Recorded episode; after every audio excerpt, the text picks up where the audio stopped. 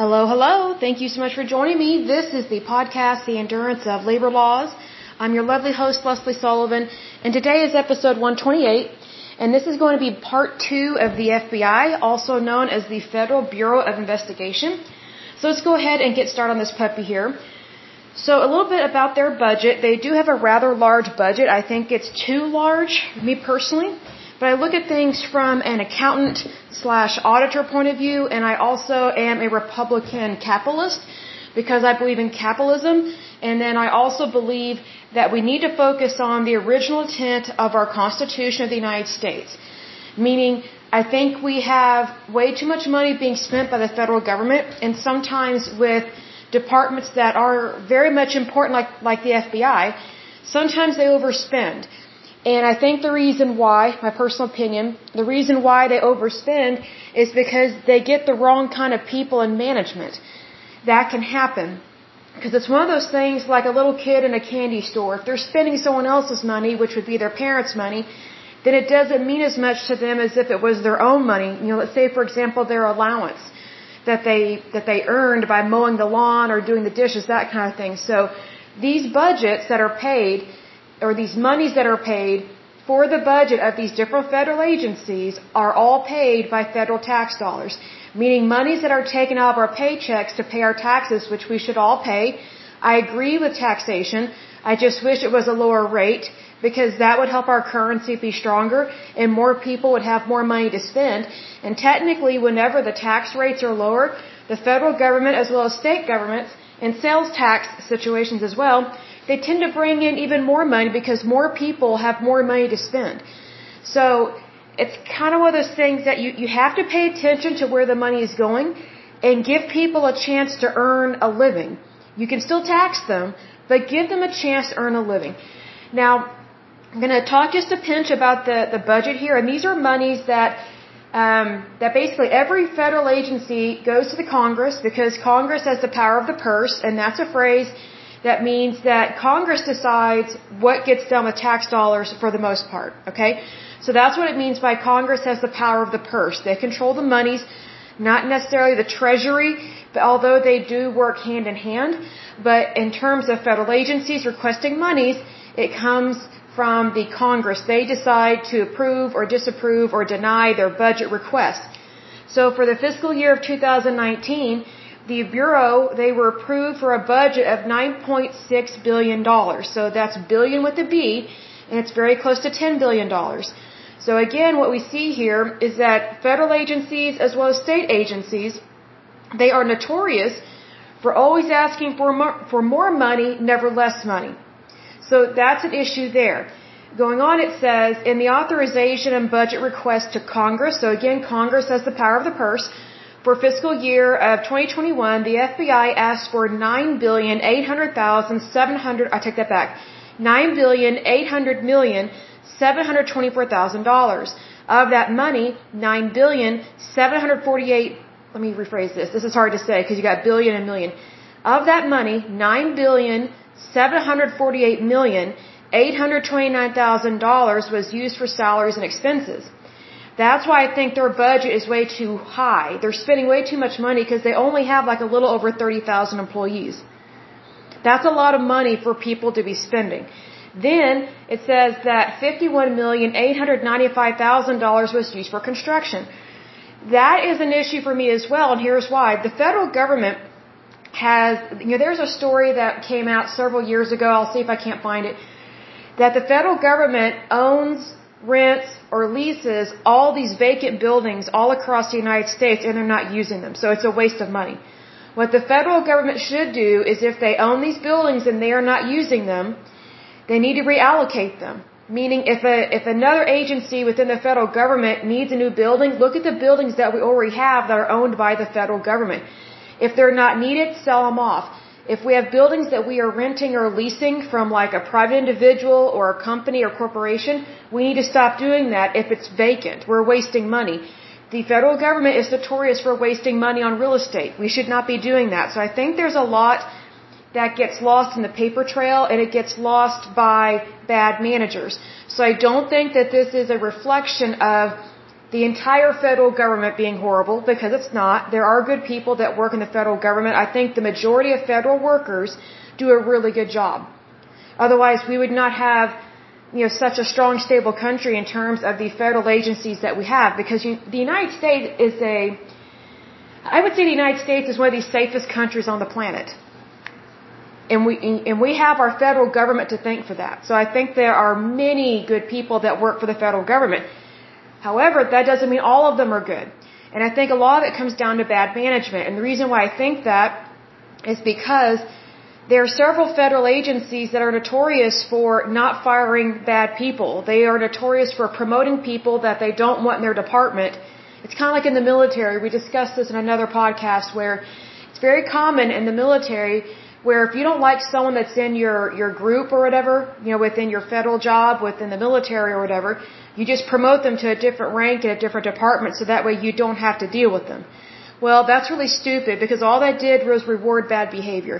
Well, unfortunately, that very much happens in state agencies and federal agencies, and that's why there's such an issue with bureaucracy. So that's how a bureaucracy functions. It doesn't do what's right. It just keeps promoting bad people because they don't want to deal with them.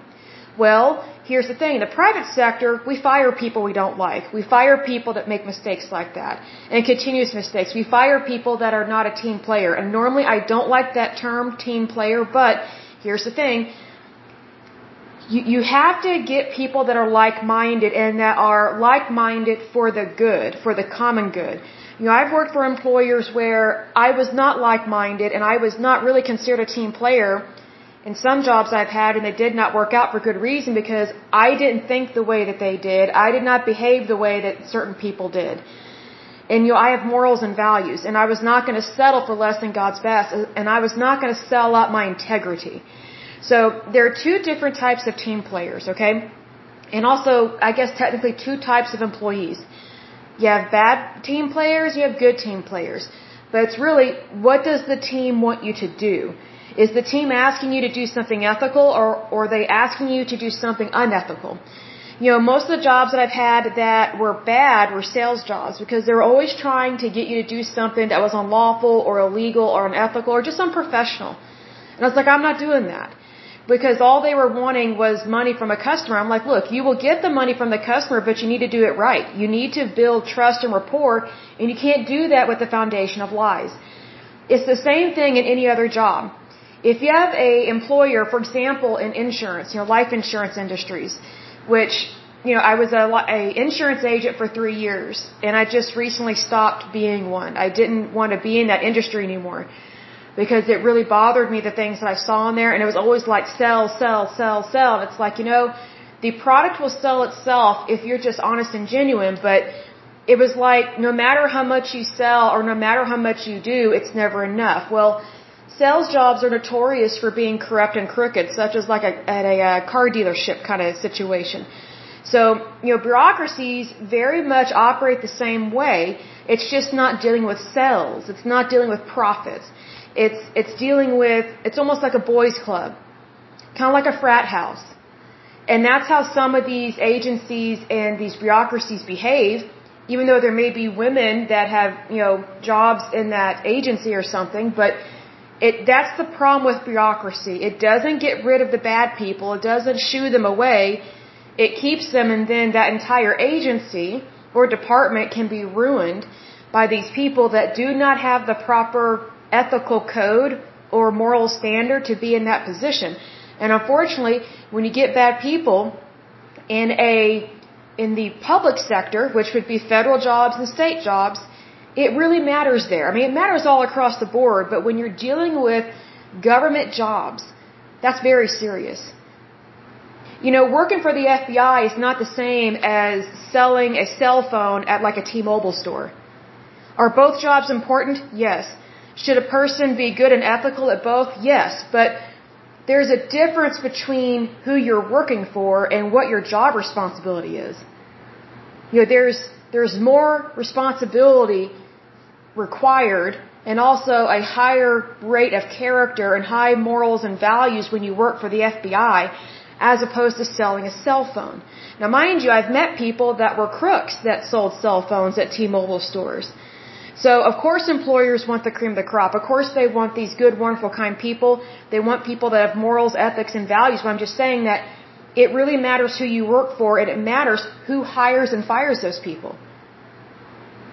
So it's one of those things. Like I remember when I worked for um, a car dealership uh, back in the day.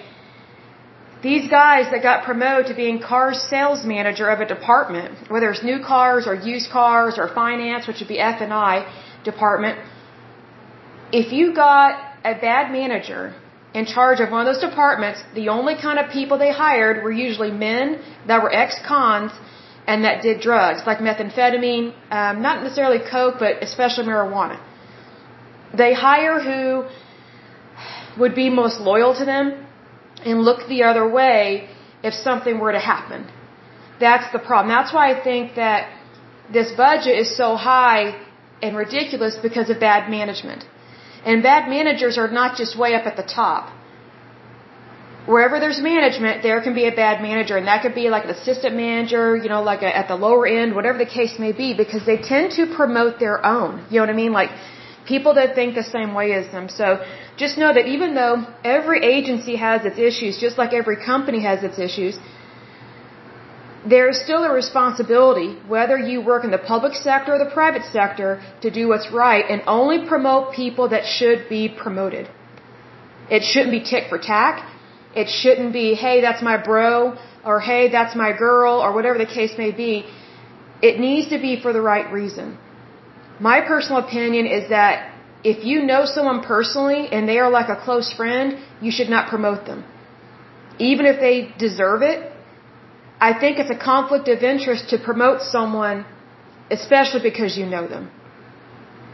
See, that's why so many employers want to know, do you know anyone that works at this company? Do you have any family that works here? Because the reason why they're asking those questions on these employment applications is because they want to know, is there a chance of nepotism?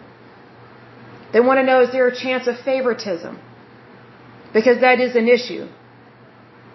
So that's why I mention this stuff. So just FYI, be aware of that. Now we're going to discuss a little bit about their history. In terms of background, it says that in 1896, so this goes back quite a ways, really interesting, I did not know this, the National Bureau of Criminal Identification was founded, which provided agencies across the country with information to identify known criminals. The 1901 assassination of President William McKinley created a perception that the United States was under threat from anarchists. Now, whoever wrote that stupid statement is a moron and a, a big moron and an idiot because it's not a perception, it's an actual fact. So, the United States, what we need to remember is that we have anarchists here in the United States. They're a dime a dozen, and they're not loyal to the United States. They're loyal to, to whoever promises them power, is basically what it is. And anarchists, I think, were a bigger problem around the turn of the century when this was going on um, with the assassination of President William McKinley because one thing that we know is that a lot of the the trade organizations and labor unions that we have discussed in times past were founded by anarchists. Most of these anarchists immigrated over here to the United States, either from uh, the it I don't think it was called the Soviet Union yet, but it was from the Russian Empire, which the Russian Empire um, was basically dethroned by anarchists within their own country, and they assassinated their czar, which was Tsar Nicholas, his wife, and all their children. They brutally murdered the czar and his entire family. And so they replaced their monarchy with basically communism. And so if you want to read up on that, we, we probably will discuss Lenin, but there were a lot of people that sided with Lenin because he made all these promises that, oh, you're the worker, you're constantly discriminated against. That's not true. Did Russia have it hard? Yes. But Russia is a really large country. It's not all 100% fertile soil. And, you know, Russia was predominantly farming. So it's one of those things that you have someone like Lenin and other communists that just wanted communism and they hated religion, but yet they say they hated um, banks and money systems, but yet they love money. That's communism. So what they would do, these anarchists, especially Lenin and these communists, they would convince people that did not have much that the reason why they don't have much is because the church is stealing from them, the rich are stealing from them, the clergy are stealing from them, and it's like, that's not true. Although I don't particularly trust the church. When I say the church, I mean the Catholic Church because I've seen things myself because I'm no longer Catholic because of the things I've gone through. But here's the thing. I know that the, the entire Catholic Church is not entirely evil. It's certain people that are evil that need to be kicked out of the Catholic Church. Now, mind you, the Catholic Church is a little bit of a cult. Um, it says it's, it's based on the writings of the, of the Holy Word of God, but it, it has warped it and disrupt God's holy word, and it's not really practicing the true faith. So that's one reason why you have Lenin and anarchists and communists that are definitely pointing the finger at an easy target, and that's the Catholic Church. And the reason why they were an easy target back then was because there is a huge problem in the priesthood. And the priests had access to a lot of money. So, needless to say, it was easy to convince people that, hey, the church is the problem. Then the communists and anarchists point the finger at the rich and they're like, look, they have all this money and they're taking it from you. That's not true. The rich earn a living by having a business. They make money. So they're, they're saying that they're stealing from the poor. No, they're not. They're actually making a living and they're earning a living and they're employing hundreds, if not thousands of people. But see, here's the thing. Whenever you have a indoctrination like communism spread like wildfire and take over countries basically, it's very easy to convince people that are poor or that want more that everybody's against you. Everybody else is the problem. You're not the problem. And I'm not saying that people that don't have a lot of money are the problem. I'm saying that you can't blame everybody else for your circumstances. I'm saying at some point you need to pick yourself up by your bootstraps, be an adult, and handle your life, handle your situation, even if it sucks. Because even if something sucks, you still have a responsibility to be an adult and to make good, wise decisions. You know, bumping off your czar and brutally murdering his entire family is not kind. It's murder. And that's not caring about somebody else's life. It's taking a life. Taking over an entire banking system, which is what communists do and what anarchists do, that's not good or kind. They gave themselves permission to steal everybody else's money. You know, it's kind of like the Robin Hood syndrome. Oh, we're going to steal from the rich to give to the poor. Well, guess what? A thief is a thief. A thief is a thief, and thievery is thievery. Like, you cannot give yourself permission to break the law. That is exactly what anarchists were doing. And this happened around the turn of the century, big time. So a lot of these anarchists uh, came over from Russia, aka the Soviet Union, and also the UK, as well as um, what's it called, Ireland. Um, you know, just because people came over here as immigrants and they're from Europe, that doesn't mean they are these sweet little innocent people. Because there are quite a few labor unions and trade unions that were founded by anarchists that immigrated over here to the United States, and some of them bombed people and murdered people. And sometimes they murdered people within other unions just so they could get their contract. So just be aware, there are anarchists in our country today. I don't think they're as bad as way back then though. My personal opinion, I could be wrong, because again, I don't work for the police, I don't work in the FBI, I don't have the information, don't want that information. I'm just saying that from a historical point of view, there was way more anarchist threats back then around the turn of the century than there are today. What we have going on today is liberalism that's a threat, socialism that's a threat, and terrorists that are a threat. Now terrorists are nothing new. Terrorism has been going on for thousands of years. It's just different groups and different populations that were the terrorists. So, you know, it's not just Muslims that have been terrorists, although they predominantly tend to be the biggest problem today. But it's it's one of those things that, you know, crime isn't new and crime doesn't pay. I guess is what I'm trying to say. So, anyway, moving on, I want to make that point there. It says the Departments of Justice and Labor had been keeping records on anarchists for years, but President Theodore Roosevelt wanted more power to monitor them. You know, Theodore Roosevelt was a very smart man, and I don't think he's given enough credit for all the good that he did for the United States. I really do not. But he was very smart in wanting to monitor these anarchists because he knew they could be a very serious problem to the safety, health, and security of the United States. And this is before the FBI was founded. So just think about that. You know, every federal agency had to start somewhere, but every federal agency, there were people that were thinking in that direction before an agency was created. So there were people that were concerned about XYZ factor and like, hey, we need to keep this on our radar for, for XYZ reasons, so to speak. So a very smart man, very sharp. So then we move on to the creation of the BOI. So the Bureau of Investigation, also known as BOI, and mind you, the FBI, they had several different names throughout their history. And the reason why, again, is because their name changes as their department grows, especially to becoming a more productive federal agency because they're, they're growing in their responsibility. Okay? So it says the Bureau of Investigation, also known as the BOI, was created on July 26, 1908. Let's see here, the Bureau's first official task was visiting and making surveys of the houses of prostitution in preparation for enforcing the White Slave Traffic Act, or Mann Act, passed on June 25, 1910. Then later on in 1932, the Bureau was renamed the United States Bureau of Investigation.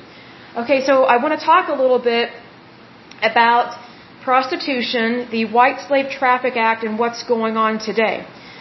So what I find very disturbing is that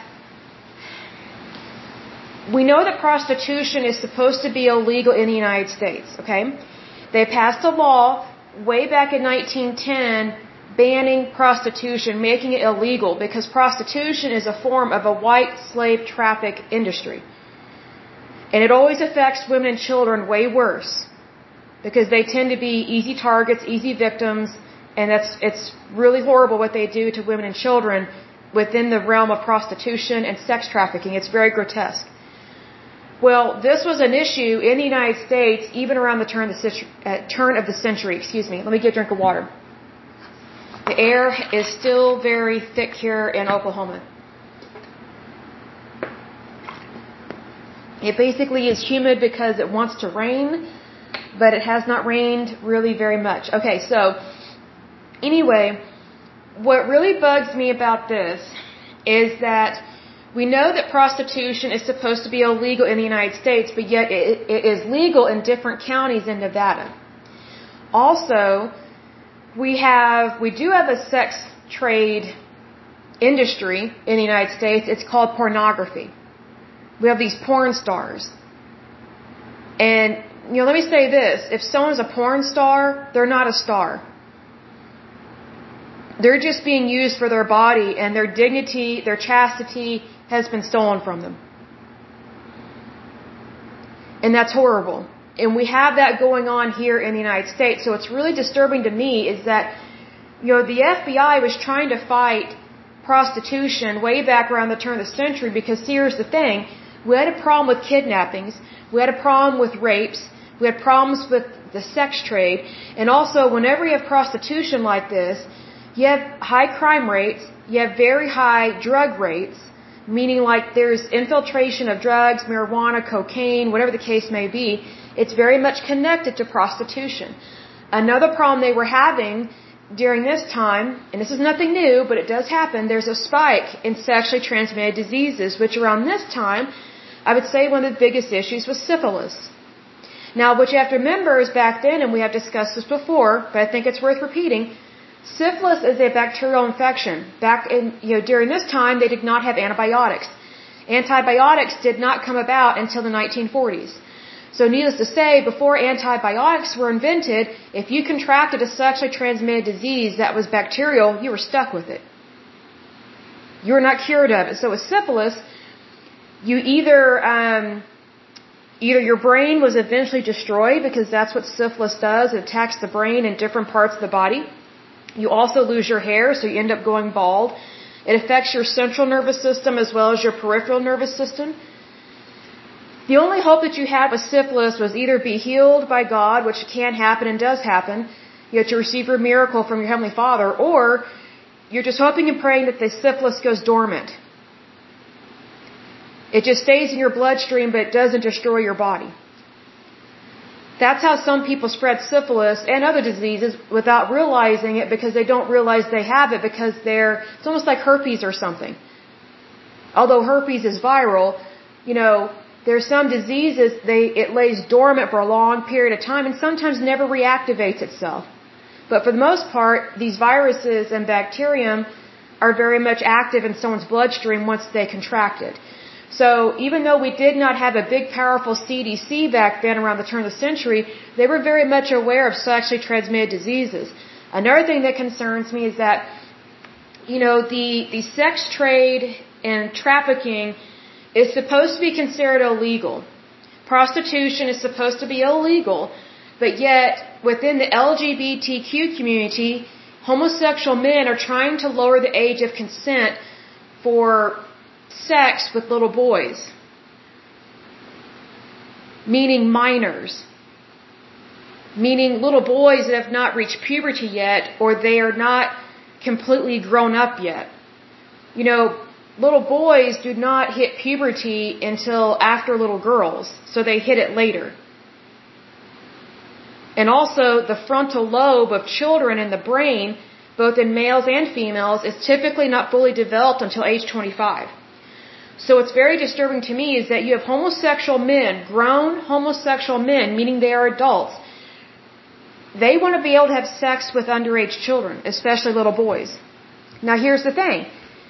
If it's wrong for a 40 year old man to want to have sex with a 12 year old girl, why are we allowing or even thinking that it's okay to let the LGBTQ community change our rules, laws, and regulations to give homosexual men, men, grown men, permission to have sex with children, little boys.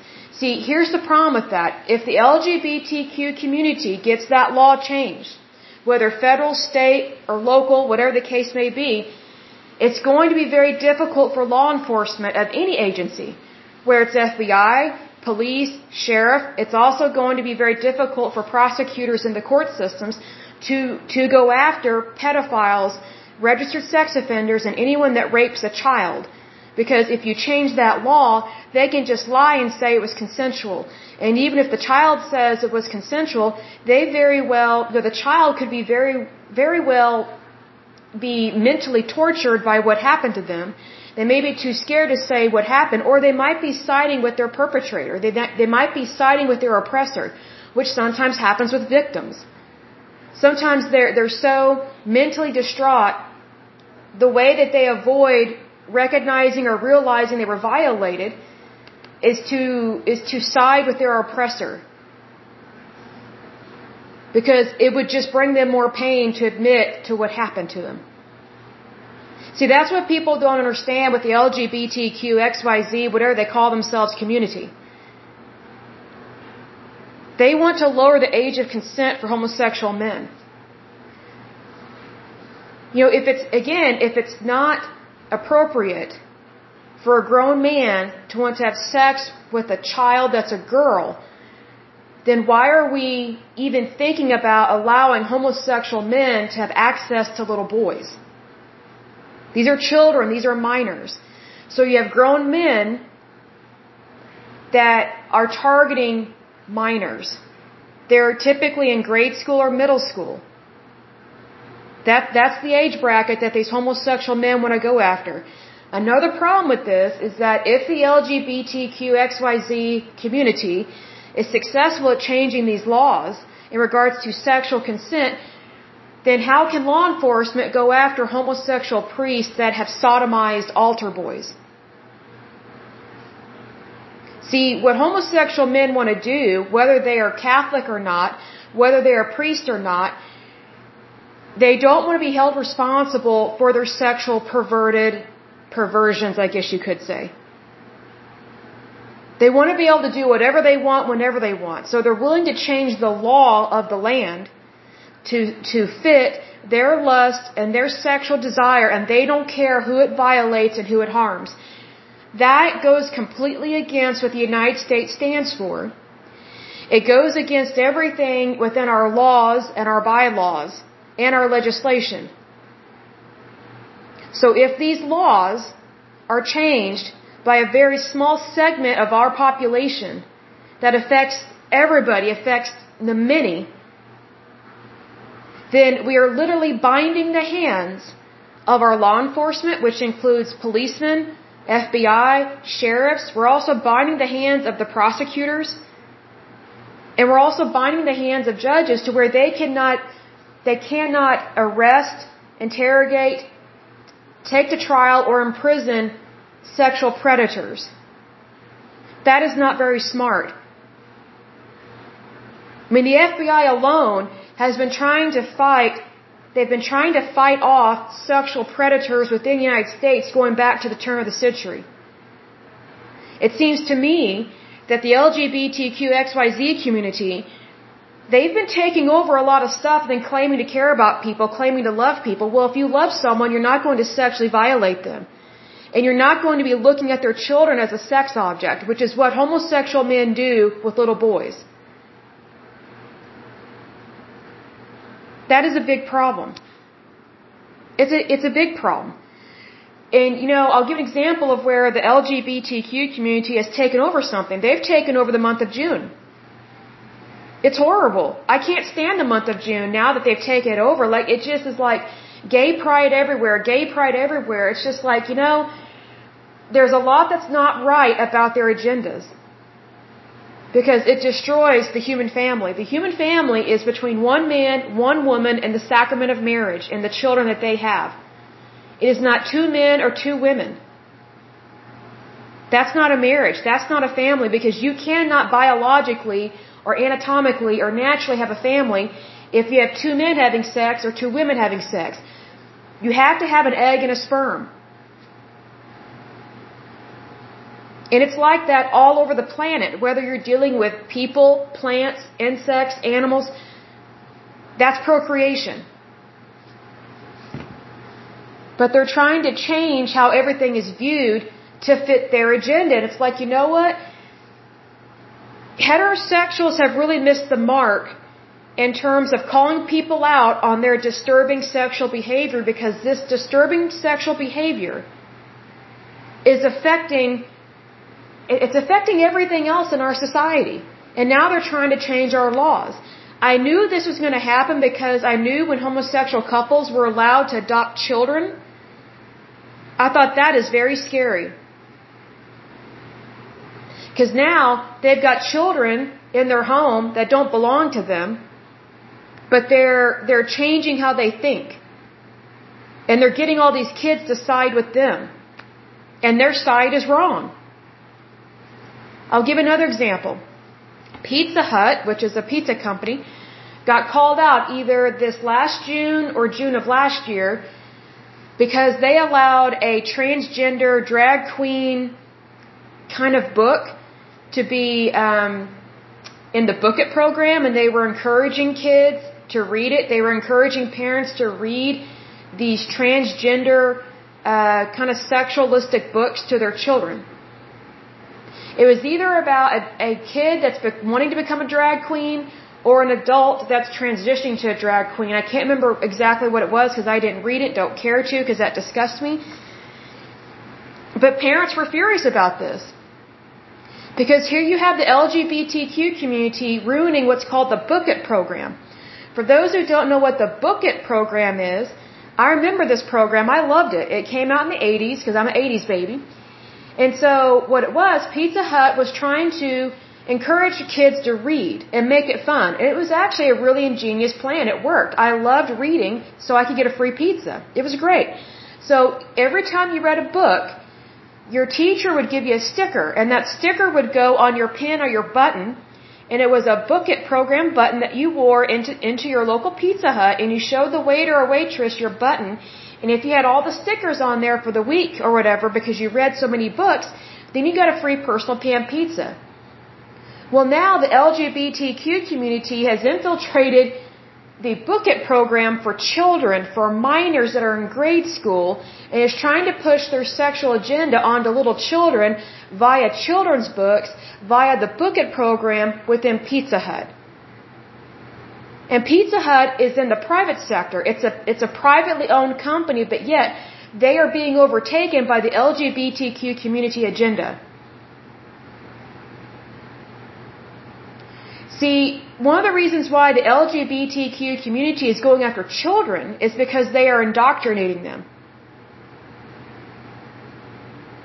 So not only are they trying to change our rules, laws, and legislations, they're trying to indoctrinate your children to convince them that their lifestyle is just as appropriate or equal to a heterosexual when it is not. See, I don't think people realize that, you know, we have a lot of prisons in the United States, especially in Oklahoma. We have a very high incarceration rate. But, you know, we do have guys in prison that have raped children. They have raped toddlers and they call it pornography. That's why, you know, these laws that go after prostitution and child sex trafficking and child pornography are very much important.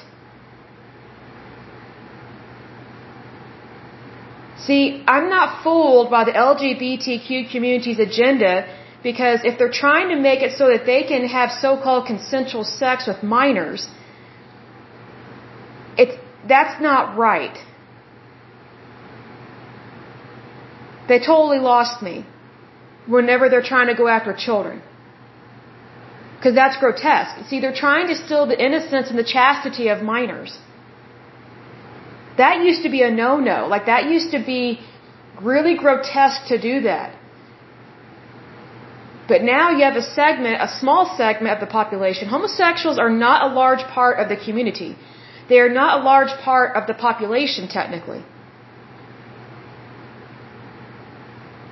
So, why are we pandering to people that, first of all, are not the majority, and number two, do not have the best interest of the United States in mind, and they want to go after your children? We should not be promoting their causes at all. Now, let me say this. I am against discrimination of all kind. I don't care if it's against straights or gays. It doesn't matter. There should be respect equally across the board. It doesn't matter what someone's sexual identity is. I don't care if they're gay, straight, or sexually confused. No one should be discriminated against. This is not about discrimination or authorizing it. What I'm talking about is where you have a community, a very large segment of the population that wants to lower the age of consent just so they can have sex with children, with minors. And this is predominantly happening in the homosexual community.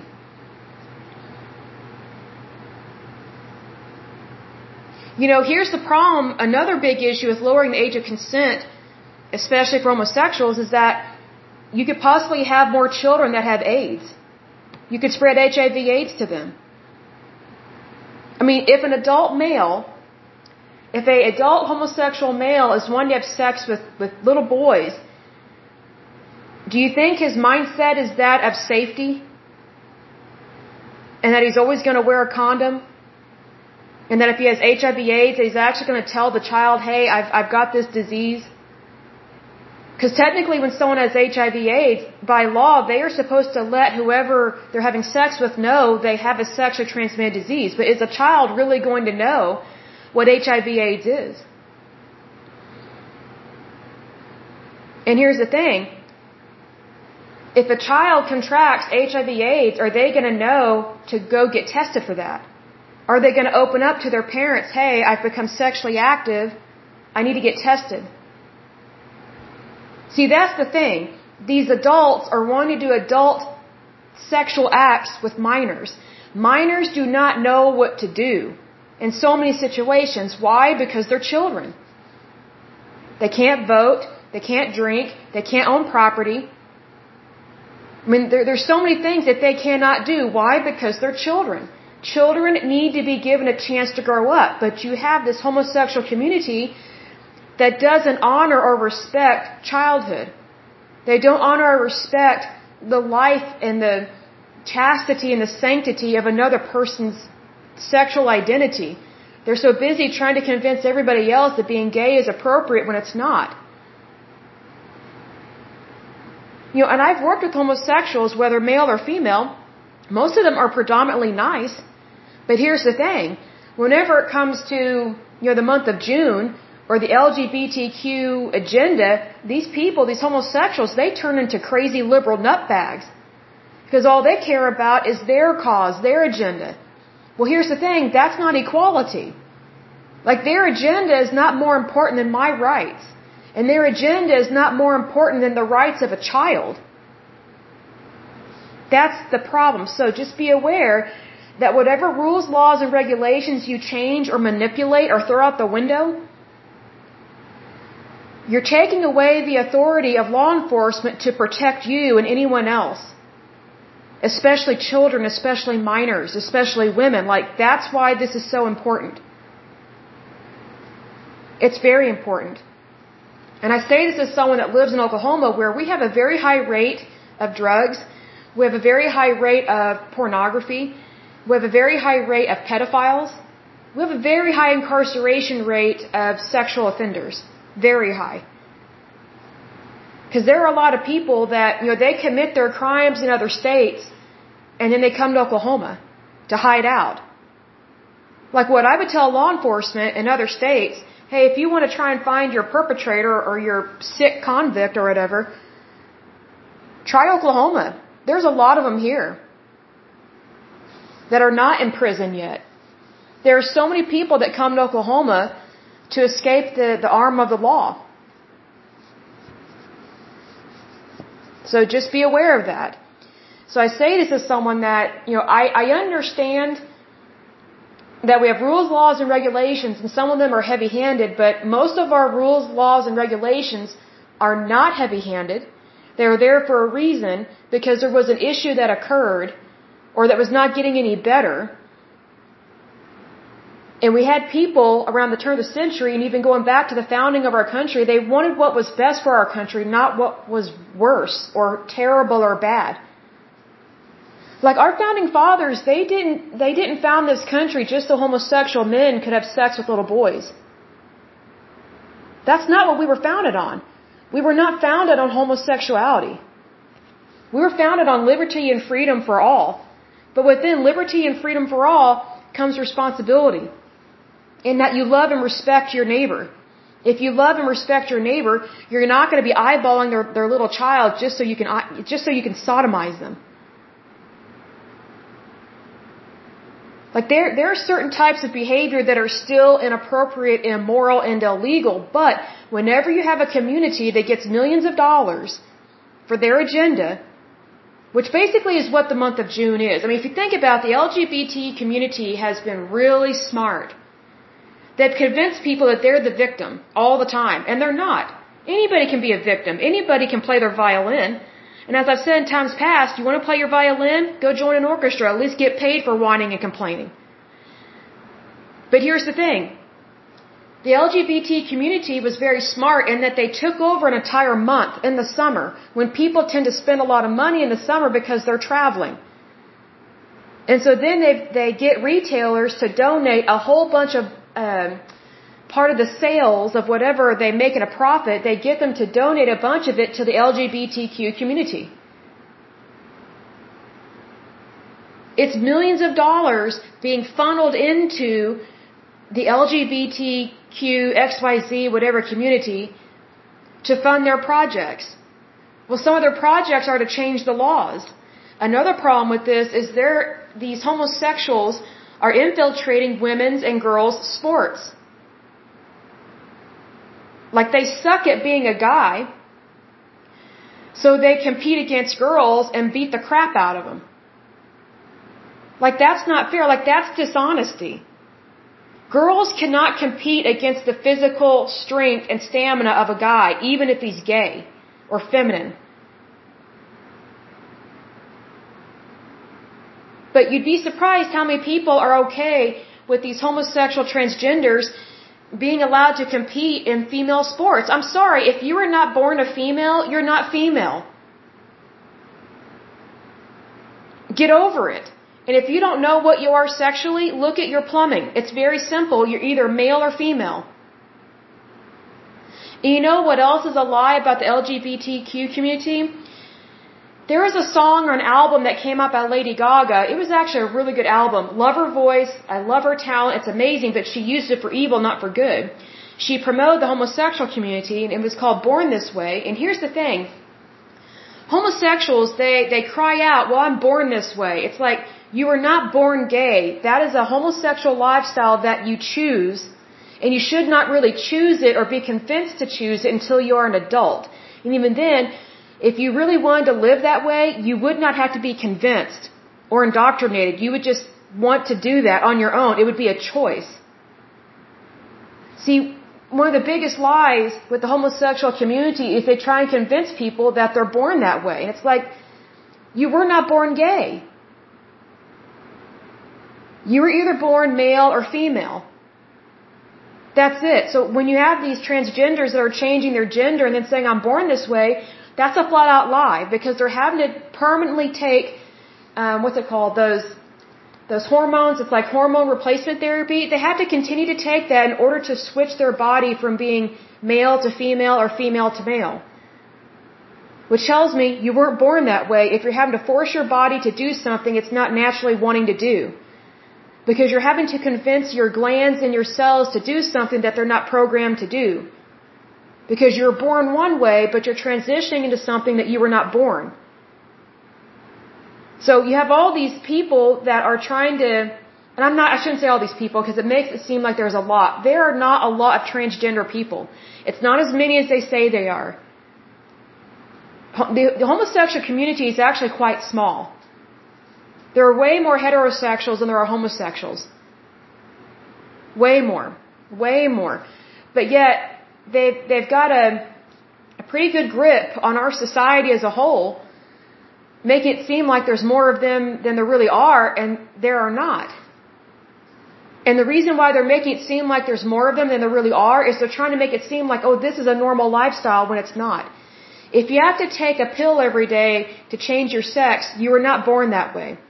If you have to find a plastic surgeon that, that is willing to mutilate your body to change it into something else, you were not born that way. See, here's the thing. Whenever you are dealing with people that constantly lie to themselves, they are going to constantly lie to you. And then whenever they go after your rules, laws, and regulations, do you really think they're going to be making the right decisions? No, they are not because they're constantly living a lie. Like they're, they're psychologically not right. So, you know, here's the thing.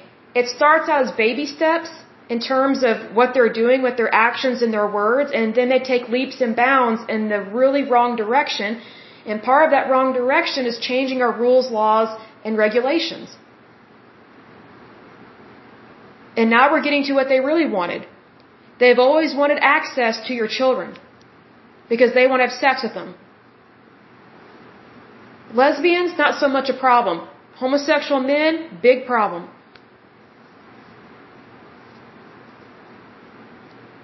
They target little boys and, and teenage boys all the time.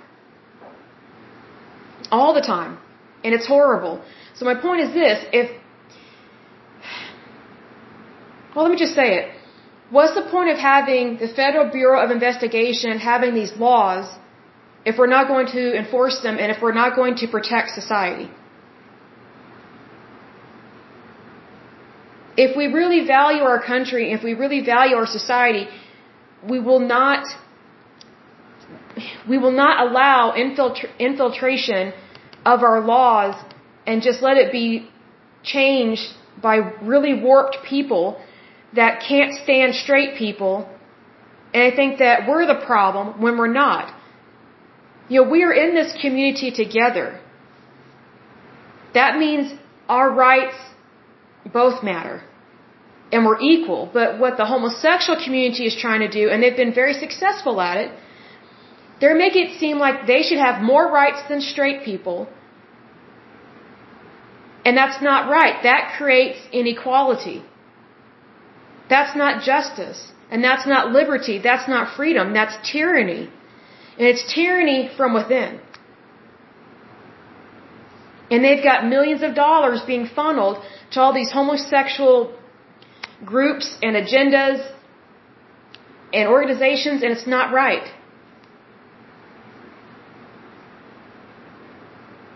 It is not right. I wish more people would wake up to this because it's it's disturbing. I think one of the number one things that disturbs me is whenever I go into a bathroom and there's a man in there.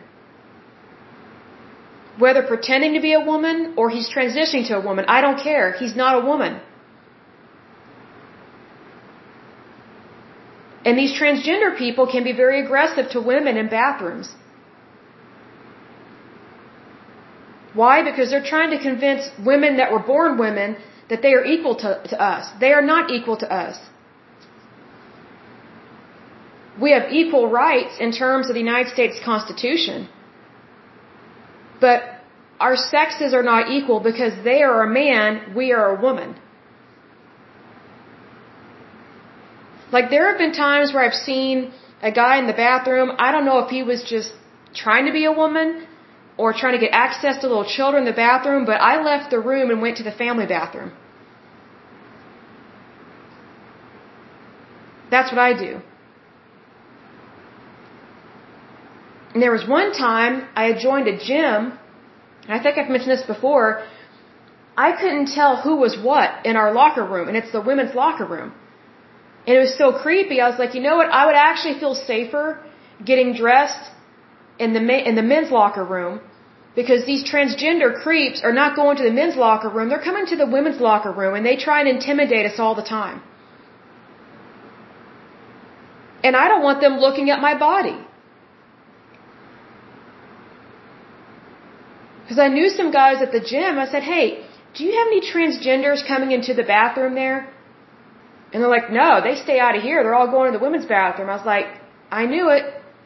I was like, they're causing a problem in the women's bathroom, and it's creeping out the kids.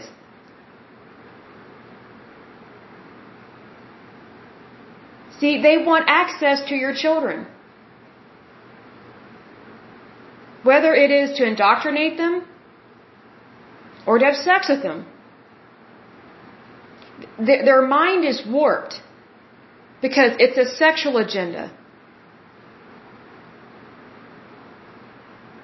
That's a pedophile. That's a pervert. That's a very disturbed individual. And then they're trying to convince us that that's normal when it's not. So please recognize that our, our rules, laws, and regulations are there to protect all of us, but especially women and children. Because if your women and your children in your country are not protected, you've missed the mark already. And if women and children are not protected, what's the point of having an FBI? What's the point of having police departments? What's the point of having sheriff departments? Like, what's the point of having law enforcement agencies at all if women and children are no longer protected?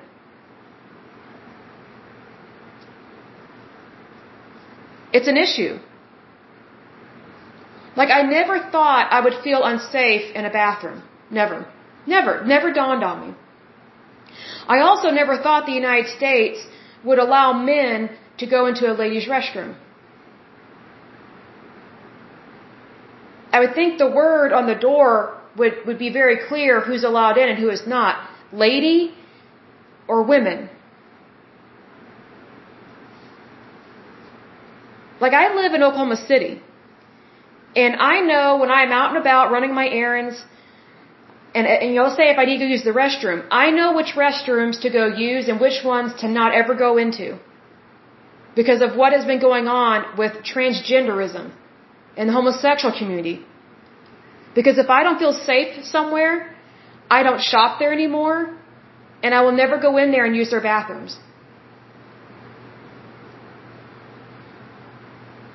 Bathrooms used to be a safe place to use the bathroom. It, it really used to.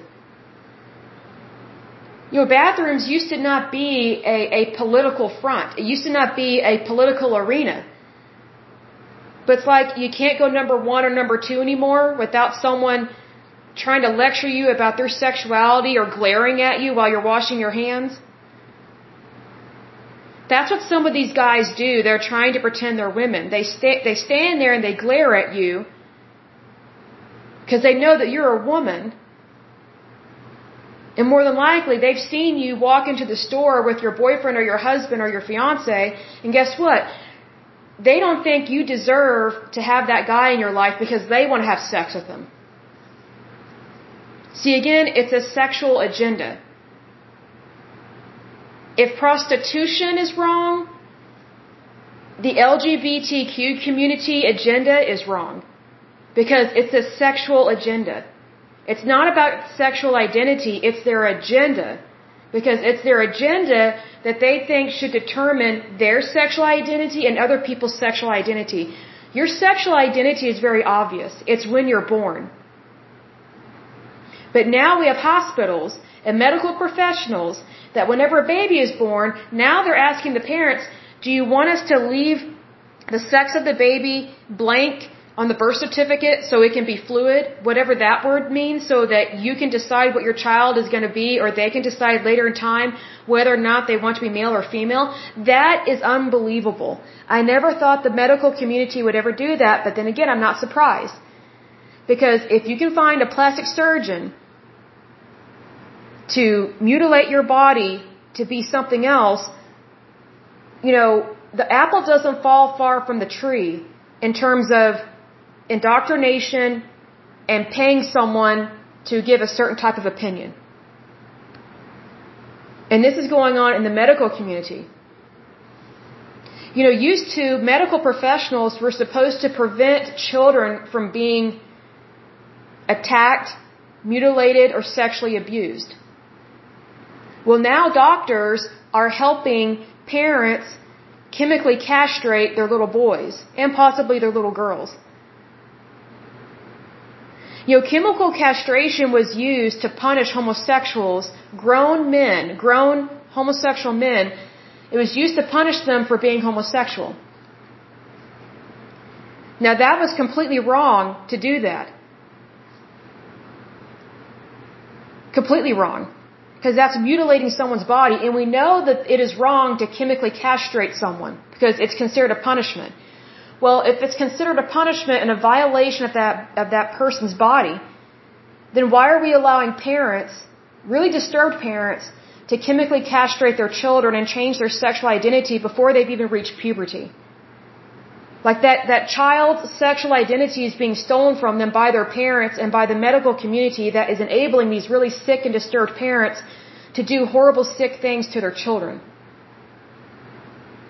Why can't they just embrace their child the way they were born to be? The way that, you know, born this way. They were born a boy, let them be a boy. If they were born a girl, let them be a girl. See, it's one of those things, when you allow the wrong type of agenda to take hold of your society, the door gets kicked in by some really disturbed people, and then law enforcement, it's, it's kind of like they don't know what to do to fight this stuff because you have court systems that are allowing parents to do these things, and then you have, then you have medical professionals such as doctors that they have a legal license to do some really sick things. How can law enforcement protect citizens if this stuff is being allowed in other arenas within our society? That's the problem. See, the LGBTQ community knew it could not go after law enforcement but it could convince the medical community to do their their bidding and their and you know their will or whatever. Now they're convincing parents to do really grotesque things to their children.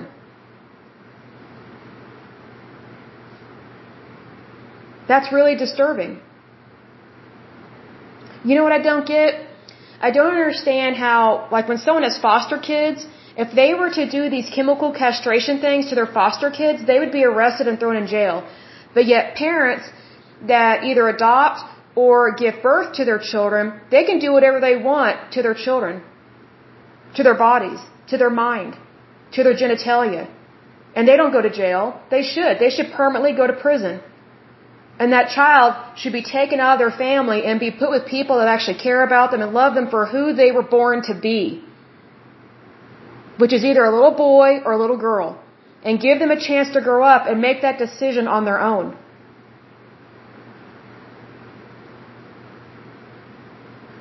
Like it's, it's so grotesque and sick what some of these people do, but we are allowing it and we are tolerating it. See, here, here's, I'll close with this.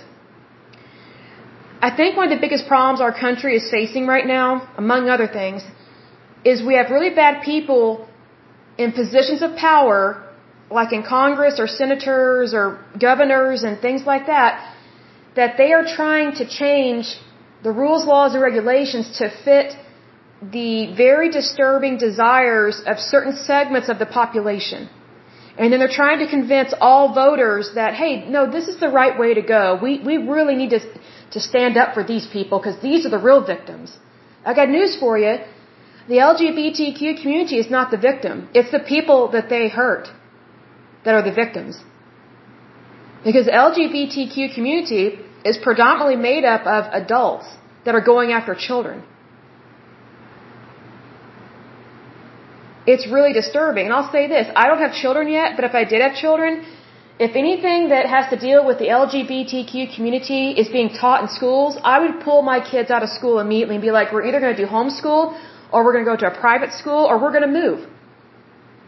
Because I don't care to have my children be indoctrinated into something that is morally wrong. And it also puts my child's safety at risk. That's how I would view it if I had children. And I also would not shop at stores where transgenders can just walk into any bathroom that they want. And there are stores that are strict about that. And I think they need to be strict. See, because here's the thing the LGBTQ community, they think it's their job to put their rights above everybody else's rights. Well, that creates inequality. That's a civil liberty issue. That's a civil rights issue. But yet they claim that the Civil Rights Act is on their side. I got news for you, it's not. I guess they forgot, you know, what the 1960s were like. Civil rights applies to everybody, not just the few. That was the whole point of civil rights.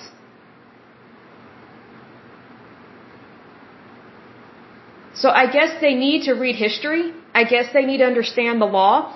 And I guess they also need to focus on other things and not be not be so focused on children all the time because that's very disturbing. Because now we have a lot of books that are being published with the LGBTQ slant and they're for children. I tell you what, if I owned a library, I would burn all those books that are that have a homosexual agenda. Because I look at it this way. You are enabling bad people to go after little children. And if you need evidence of that, go to any state prison and interview any of the sexual predators, especially pedophiles. Just interview them. I'm sure they'd love to tell, you know, talk to you. I'm sure they'd love to tell you about all their sexual conquest especially if they've been caught or convicted. Now, if they're still lying to themselves and society and pretending that they're innocent, then you're not probably going to get a peep out of them. But I encourage you, contact them. They'll probably brag to you about all the stuff that they've done. That's the problem. They have no shame. They don't care who they hurt. It's the exact same thing in the LGBTQ community. And what's sad is that, how do you describe this? Most homosexuals are actually really nice. That's the thing. They're usually really nice people until they start thinking about their agenda. See, it, it's so bizarre. They give themselves permission to violate other people's rights. Well, the moment they do that, they are no longer a nice, kind person anymore because you see the true person. See, I have things that I support and things that I love, but I don't ever go overboard on it, so to speak. I don't ever use what I like or love to harm somebody else and to try and squash someone else's rights. That's not the point of standing up for something.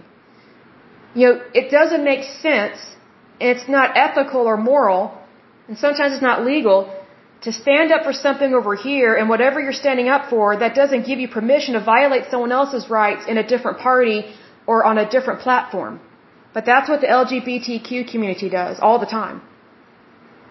All the time. And that tells me their agenda has a big problem. And we shouldn't support it.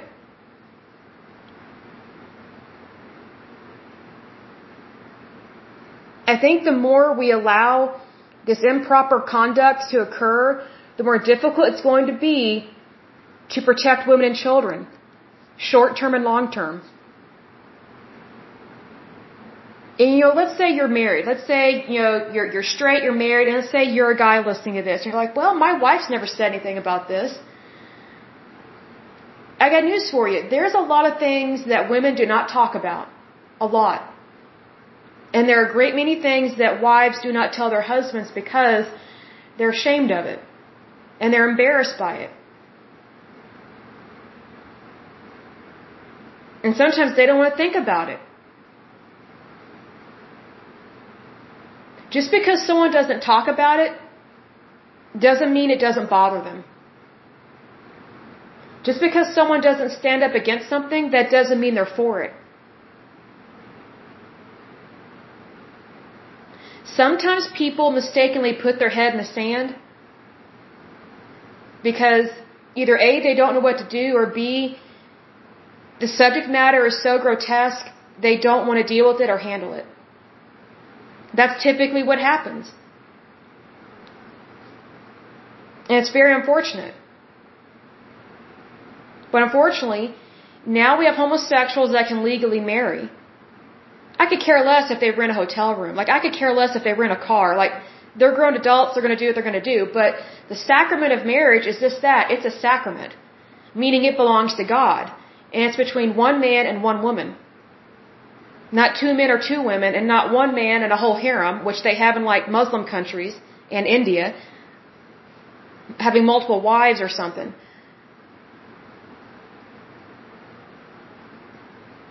But, you know, we need to stick to what is good and true.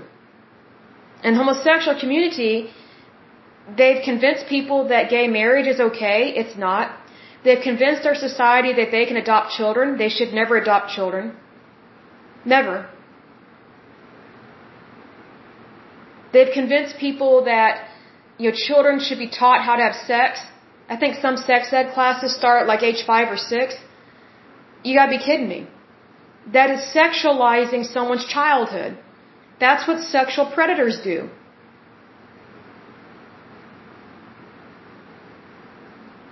We're not supposed to do that.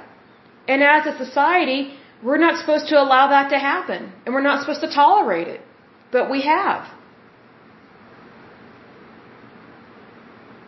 It's as I've said before, if women and children are not protected, you got a big problem in your country. Big problem. I think the United States needs to wake up to this because it is an issue, big time. But I will go ahead and end this podcast and we will probably do, I don't know if we'll be able to finish up the FBI tomorrow because there's quite a bit that they handle. Very interesting, very detailed, very in depth. But just FYI, the FBI still does have to deal with sex trafficking and sometimes that deals with children. So I encourage you, if you think that the FBI is okay with the homosexual agenda, if you know an FBI agent, Ask them what they think about homosexual men wanting to lower the age of consent to minors for sexual, for sex. I guarantee you, any and all FBI agents are going to be against that because they have seen the aftermath of that. And they have seen how horrible it is to little children. And it destroys families because they know what happened to their child. And they know that the perpetrator, the grown homosexual man, of course he's going to say it was consensual. I mean, it's just like frat guys that rape a girl. The roommate, of course, is going to support the guy and say, oh yeah, it was consensual. Why? Because they have that, that phrase, it's called bros before hoes. I hate that phrase, but we heard that all the time in college. That's why I didn't hardly ever date frat guys because you couldn't trust them because they could easily drug you. Easily. And then you knew they wouldn't do the right thing if something bad happened to you. It's the same thing in the homosexual community. They protect their own. They don't protect society. They don't really care about society. It's about them and their sexual agenda. If you know a law enforcement person, ask, ask the police about this. Ask, ask a cop that you know in your family what they think about homosexuals wanting to lower the age of consent. Because again, it's going to be very difficult to go after bad people. Here's another thing, I'll mention this before I close. If they change that law, you're opening the floodgate to international sex trade trafficking into our ports in the United States. That's already a problem. Girls getting kidnapped from other countries, you know, with the promise of, oh, you're going to have a great life here in the United States. They get put in like some cargo ship crate thing or something, or they're, or they're in the belly of a ship, get brought over here into one of our ports in the United States, and then immediately they are used for sex and thrown away like a piece of garbage. Lowering the age of consent is a bad, bad thing. Bad. And it will make it very difficult for law enforcement to protect you and your children if that comes to pass, if it changes. It will be very difficult to, to fight that type of crime. Because we already have bad people moving here from international arenas, so to speak. That, that's already occurred and already is happening. Because, you know, even bad people like to live nice. That's why they come to the United States. And here's another thing. Bad people love to piggyback on agendas that make it easier to commit crime where it's drug, sex, alcohol, pornography, that's an international problem as well. It's a big problem. And the United States used to be a country that stood up for what's right all the time. We're not doing what we're supposed to be doing. I think we can do a better job. I don't think all hope is lost because I believe in always having hope. But we cannot align ourselves with people that have a really bad agenda and don't really value safety for women and children. They're targeting women and children. Not appropriate, not right. It's technically illegal, immoral, unlawful, and it's also unethical. And so as I've said before, whatever you tolerate is what you allow to contaminate. So just be aware of that. But, you know, we will do another episode of the FBI tomorrow. But until next time, I pray that you're happy, healthy, and whole, that you have a wonderful day and a wonderful week. Thank you so much. Bye bye.